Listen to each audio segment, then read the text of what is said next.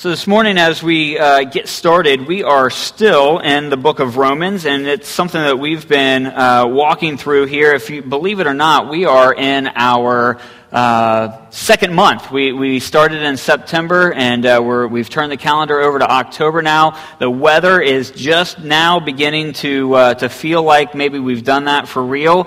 And, uh, and so we've been sitting here in the book of Romans and today we are in chapter 7. And so as we've been kind of talking about this, we're going to dive in.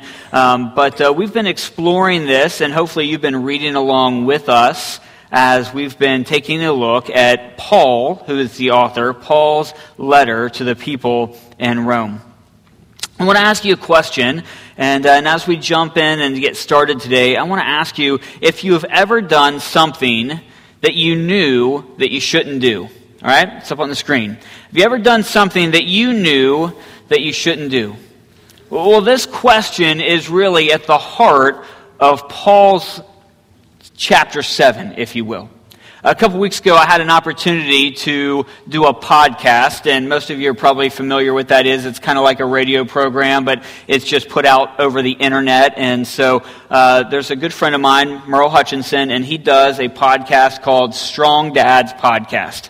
And so he invited me to come, and we were just going to talk about family and, and what it's like to be the dad of four. And, uh, and so we just, we just had this long dialogue. Well, when I went to record the show, he has a co host. And so as Merle's introducing me to the co host, he's kind of ribbing me a little bit, you know, and they're talking about how we first met. And uh, Merle brings up this story. It wasn't on the podcast, but it was ahead. It was beforehand. He brings up this story to his co-host and says that one of his earliest memories of me is that I was in his biology class. He was one of my teachers. And he talks about and shares a story about how Merle called me to the front of his class one day because he had caught me cheating. And uh, that was a. Uh, I can remember that day like it was yesterday. Um, I was not somebody who, I didn't feel like I cheated all the time. I was not a habitual cheater, but I came into a day where I wasn't prepared for a test. And uh, Merle caught me, uh, Mr. Hutchinson caught me from the front of the room looking at my neighbor's paper. And I was guilty. One of the things that struck me was that uh, since then, Merle and I have become really, really good friends, and we've done a lot of ministry together, done a lot of life together. But that's still one of the memories that he has of me. Me doing something that I knew that I shouldn't be doing. Those kind of things make a mark on us. And they are at the heart of what Paul talks about in our chapter today this idea that, that we constantly find ourselves doing things that we know we shouldn't be doing. And the things that we know that we should be doing, when we struggle to do those things. Today, we don't want to just zero in on Romans chapter 7 without understanding where it fits into the rest of the letter that Paul has written. We've been talking about this as we kind of go, go through here. But Paul is writing a letter to a church in Rome, to, or to several house churches that are in Rome. And uh, this, these churches are made up of two very distinct people groups. We've got the Jewish Christians. These are people who would have grown up in the Jewish heritage. They are the people of Israel. They are God's chosen people as they see themselves. They are law abiding citizens. And then you got the people who are Roman citizens, and these people would find themselves to be Gentiles. That means they grew up in pagan relationship, uh, pagan uh, families, and uh, they they worship multiple gods. But now they find themselves following Jesus alone. And so there is some conflict in between how they do that. What, what does church look like? How do we live in unison? And so Paul has two really main reasons for writing this letter. Number one thing is he wants to clarify the gospel or the good news of Jesus. He wants to make it very, very clear for these people that find themselves in this church what it is exactly that makes us right with God. What is it that saves us? And so Paul wants to be really clear about that. So he wants to clarify the gospel. He also wants to bring unity to this church. One of Paul's teaching points, specifically to the Jewish Christians in Romans, is that the law that they follow has value, but this law is not the thing that saves them. And today, uh, we don't want to focus our attention very much on Old Te- uh, today we don't in, in general focus our attention on Old Testament law. We don't measure our relationship with God based on how well we are at keeping the law, uh, but we can still get drawn into the cycle of trying to earn our salvation. You've got to do this. I do it. Uh, how much am I praying? How much am I reading my Bible? How much am I showing up to church? And if we don't do those things, obviously we feel guilty about them, and, and we feel like that maybe God is upset with us. That somehow our, our ability to do these things affects our relationship with God and how He sees us. Uh, we, we live here in America in a deserve it culture, an earn it culture. Uh, you know what I'm talking about. In sports, you either deserve to start or you don't. And if some kid on your son's team is a coach's son, and he's not that good, but he gets to start, man, that will burn you up because he doesn't earn it. He doesn't deserve it, right? You can just see with your eyes, you're like, he's not good enough. Why is he getting to play? In school, you either deserve an A or you don't. And if you work your butt off for an A, and you work really hard, and then somebody else doesn't work as hard, but they get grace, and somebody gives them an A and they didn't earn it, man, that upsets you. That's not just. That's not fair. That's not right. At work, you either deserve a raise or promotion or you don't. And if somebody skips steps, somebody gets a job over you and you know they didn't work as hard as you, they didn't put in as many hours as you, they don't deserve it. And that, that, that bothers us because we want people to get what they deserve. It's hard for us to reconcile grace and mercy and forgiveness when we live in a culture that lifts up and elevates this idea of earn it. Because what Paul's going to lay out here in Romans chapter 7 is that if we get what we deserve, if we get what we earn, we're all in a lot of trouble. And so this is where Paul is at. So in Paul, uh, in Romans chapter 7, starting with verse 7, Paul kind of lays out this idea. He says, I would not have known what sin was had it not been for the law. He says the law is fine. The law is not the problem. He says, I wouldn't even know what, what right and wrong is if it wasn't for the law. He says the law has value. But it's not the thing that saves us. It's not the thing that's going to make us right with God. Because if you reflect your life compared to Romans chapter 7, if you, if you compare your life compared to the law, you're going to fall short. So we enter into this section of Scripture, and if you've got your Bible, I'd love for you to turn there to Romans chapter 7. We're going to be in verses 14 through 25. And this section is a lot of times called the I section of Romans, because Paul will refer to himself as I several times throughout the passage. Now, we don't uh, know specifically. What we read in it, if you just read it at surface level, is a very introspective section of Scripture where Paul talks about himself. Now, there's some scholars that debate and argue back and forth whether Paul is talking specifically about himself or if he's using a kind of writing liberty that was common in the time where a writer will take on a persona. And, uh, and the writer can write in such a way that he represents, he, he talks about himself, but when he's talking about himself, he's actually talking about a stereotype or mankind in general. And so, whether Paul's talking specifically about himself or whether he's talking about all of us, I think that we'll see that it's really clear that it applies to everyone. Because what Paul talks about here in Romans chapter 7 specifically starting with verses 14 through 25, applies to every single one of us. And we're going to see that as we dive in. So, what I want to do is I just want to read it for you. And then, as I read it, uh, after I'm done reading it just aloud, we're going to jump in and kind of go section by section and, and take a deeper look at it. So, starting with verse 14, he says this We know that the law is spiritual, but I am unspiritual sold as a slave to sin. I do not understand what I do. For what I want to do, I do not do. But what I hate, I do. And if I do what I do not want to do, I agree that the law is good. As it is, it is no longer I myself who do it, but it is sin living in me.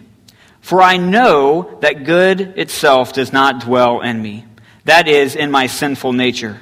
For I have the desire to do what is good, but I cannot carry it out. For I do not do the good I want to do. But the evil I do not want to do, this I keep on doing.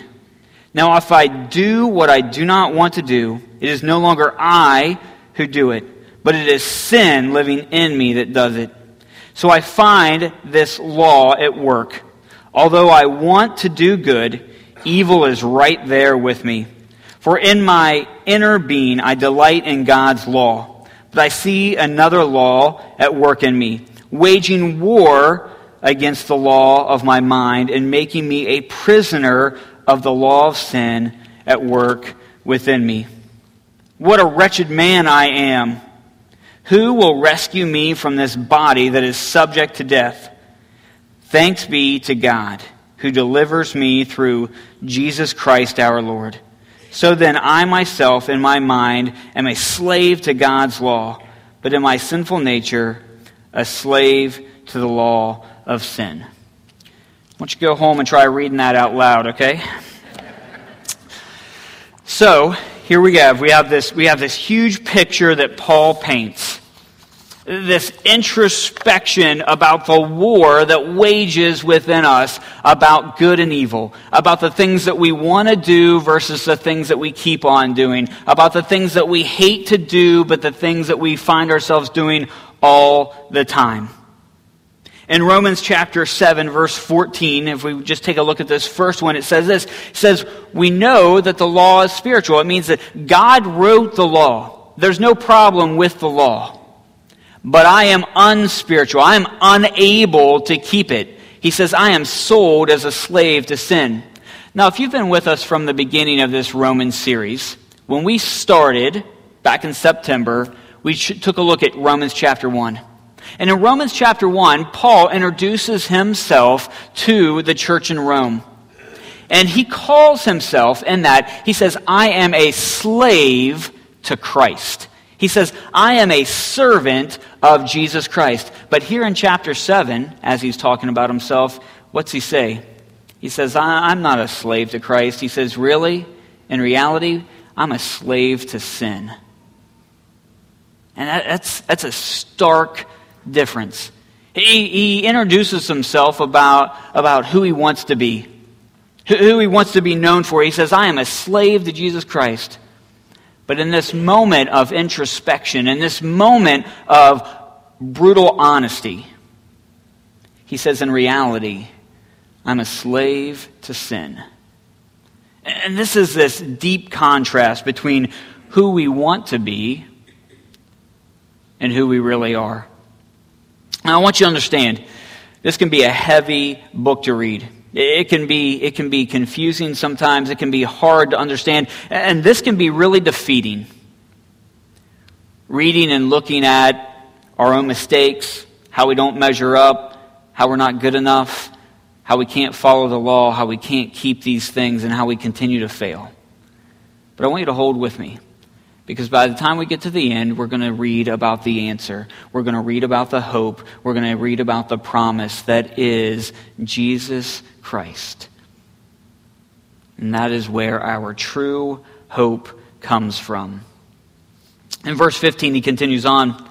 He says, I do not understand what I do. For what I want to do, I do not do. But what I hate, I do. Man, that, that is so us. Every one of us, right? He says, I don't understand it. I don't know about you, but I battle with this kind of mentality all the time. I don't understand what's going on. Uh, in, in my mind, I say, Why are you so stupid? I don't know what you say to yourself. Paul says, I don't understand. I just don't get it. I know right from wrong. I know good from evil. I know what I want to do, and I know what I don't want to do. But somehow, some way, I find myself in that mess and in the midst of it over and over again. And this is what Paul shares with us. I believe that Romans 7 18, towards the end of this verse, I, I believe that it, it, it, could be it could have been written yesterday. I believe that it could be a journal entry. Take a look at what it says. It says, For I have the desire to do what is good, but I cannot carry it out. I believe that that could have been written in somebody's diary yesterday. That's one of the beautiful things about Scripture. It is timeless, right? It is the same yesterday, today, and tomorrow. This was as real for Paul 2,000 years ago as it is for us today. For I have the desire to do what is good, but I cannot carry it out. That's you, and that's me, and it's every single one of us. Now, when I hear Paul's deep struggle with sin, his battle that uh, wages within him, it reminds me of the life of King David. Now, I'm not sure if you're familiar with King David. He's a, he's a king from the Old Testament. And uh, there's a line in Scripture that echoes this idea of doing what you don't want to do, or not doing what you know that you should be doing. So in 2 Samuel chapter 11 verse 1, we get this picture of David's life. And take a look at what it says. It says, In the spring, at the time when the kings go off to war, David sent Joab out with the king's men and the whole Israelite army. It says they destroyed the Ammonites and besieged Rabbah, but David remained in Jerusalem. At a time in the spring when the kings are supposed to go out to war, where is David? He's at home. He is not where he's supposed to be. And I don't know how many of you are experts in the Old Testament or how many of you are familiar with the story of David. Maybe you learned about it in Sunday school, but, but this right here, this passage, is in a chapter that contains a very famous story about the life of David. Anybody know what happens when David is supposed to be at war, but yet he remains home? This is the story of an affair. It's a story of murder. It's a story of a cover up. This is the David and Bathsheba chapter. David is not where he's supposed to be, and because of it, he finds himself in sin. Later on, David is confronted with his sin, and he's broken and in realization of his failure, and David uses the book of Psalms as a place to express his pain. David uses Psalm 51 as a place to cry out to God in the midst of this whole ordeal. And so Psalm 51 was written out of the midst of this David and Bathsheba mess. And I want to take you a look at some of the excerpts from this. And they, they remind me of the words of Paul. It says, Surely I was sinful at birth, sinful from the time my mother conceived me. Wash me, and I will be whiter than snow, David says. Create in me a pure heart, O God, and renew a steadfast spirit within me. This is David's cry to God. He's like, Look, I'm sinful. I can't, I can't do what is right. He says, But I need you, God. I need you to wash me and make me whiter than snow. He says, I need you to create a pure heart in me. Maybe you've sung these words before. Maybe you've heard these words before. David understood the battle that waged within him. And he wants to be made right. And he's looking for help. And he's looking for an answer to this problem. Paul also seeks help. He's looking for an answer to his problem. He says, Look, I, am this mess. I can't do what I want to do, and I keep doing the things that I don't want to do.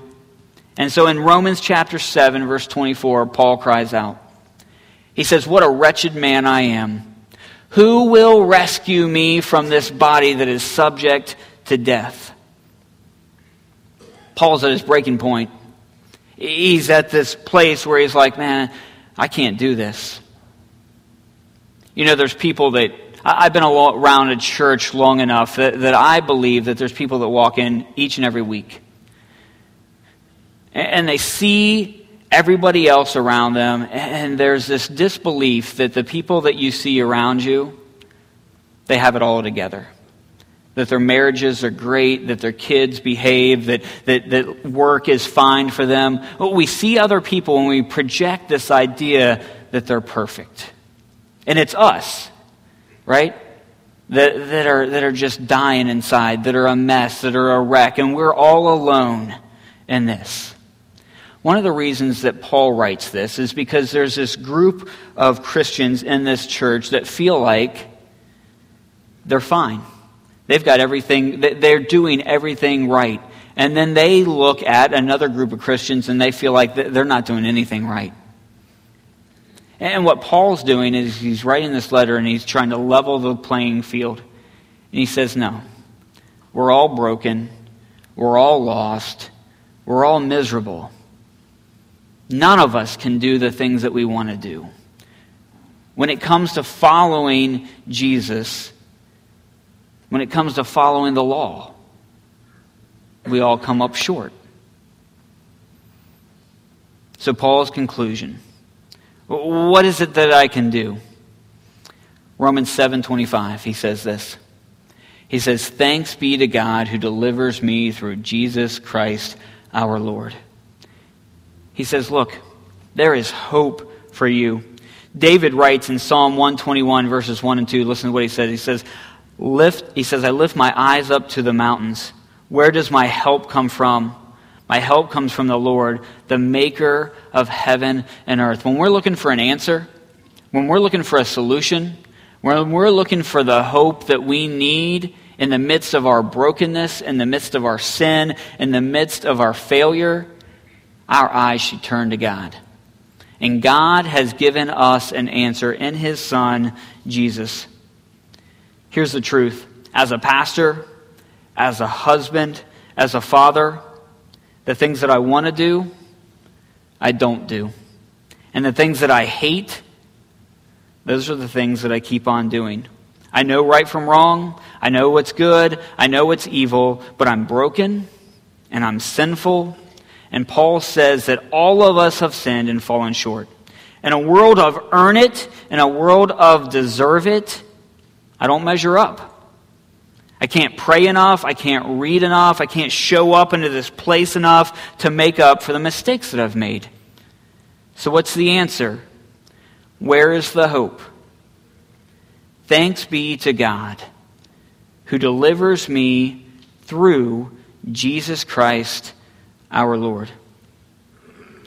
In Paul's context, he's talking to a group of people who are desperately trying to earn their salvation. And Paul reminds them that it's impossible. It's a burden too large to bear. Many of us carry the same burden today. We feel bound by our past and bound by our failures, bound by our sin. It's too large and we can't seem to break free. We walk in these doors and we see everybody and we think that their lives are perfect and we think that we're failing and we carry around this guilt and we carry around this shame. It's like a giant backpack full of weights, and we just lug it around everywhere we go. And Paul says you've got to let it go. It's not the law that makes us right. It's not our obedience that makes us right. It's not our actions that make us right. He says it is faith in Jesus that makes us right. And that puts every single one of us on the same level that we're all broken, in need of a Savior, and our only hope is found in Jesus. And that is the good news. Paul's goal through this book is to clarify that gospel, that good news. The good news is that I'm not bound. I'm not bound by the sin that I do. I'm not bound by my mistakes. You're not bound. Sin has no hold on me. Why? Because I've done something to deserve it? Because I've earned it somehow? No, because of what Jesus has done for me. What a wretched man I am, he says. Who will rescue me from this body that is subject to death? Thanks be to God who delivers me through Jesus Christ our Lord. You remember what Paul said just one chapter ago? Listen to this beautiful statement that Paul says back in chapter 6. He says, For sin no longer be your master, because you are not under the law, but under grace. For sin shall no longer be your master because you are no longer under the law, but under grace. He says, You're not bound if you're in Jesus because you have hope. Right now, I want to dismiss our servers. If you're going to be helping out with communion, Once you go back to the back, and, and I want to read for you the words of Jesus. In John chapter 8, verses 34 through 36, this is this beautiful passage where Jesus talks about the hope that he brings. He says, Very truly, I tell everyone who sins is a slave to sin. Now, a slave has no permanent place in the family, but a son belongs to it forever. So if the son sets you free, you are free indeed. He says, Look, if you're, if you're trapped by sin, then you're a slave to it. You're not part of the family. He says, but if you are in the Son, you are a son or daughter. You belong. And he says that if I set you free, you are free indeed. That's this beautiful picture that Paul has. This beautiful thing that, that Jesus tells us that if the Son sets you free, you're free indeed. You can experience freedom today. Maybe, like David did, you need to cry out to God Make me whiter than snow, create in me a pure heart. Maybe you don't know who Jesus is. You've never experienced what it means to really have a relationship with Him, and we would love to talk to you about what that looks like. You can come up and see me after service. We'll have prayer team members that'll be down front. You can mark it on your connection card and we will contact you.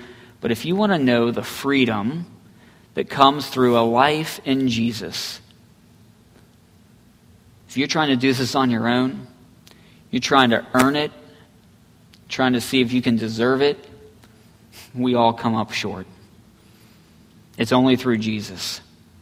You see, I'm a cheater, and I'm a liar, and I'm a slave to the sin of my life. But through the power of Jesus, I'm not bound anymore. Would you pray with me?